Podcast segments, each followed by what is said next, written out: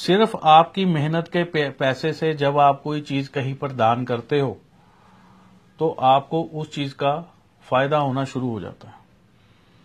और आपकी लाइफ में जो भी चीज़ें आपने करने की सोची हैं, फिर उसमें आपको प्रोग्रेस मिलती हुई दिखाई देती है।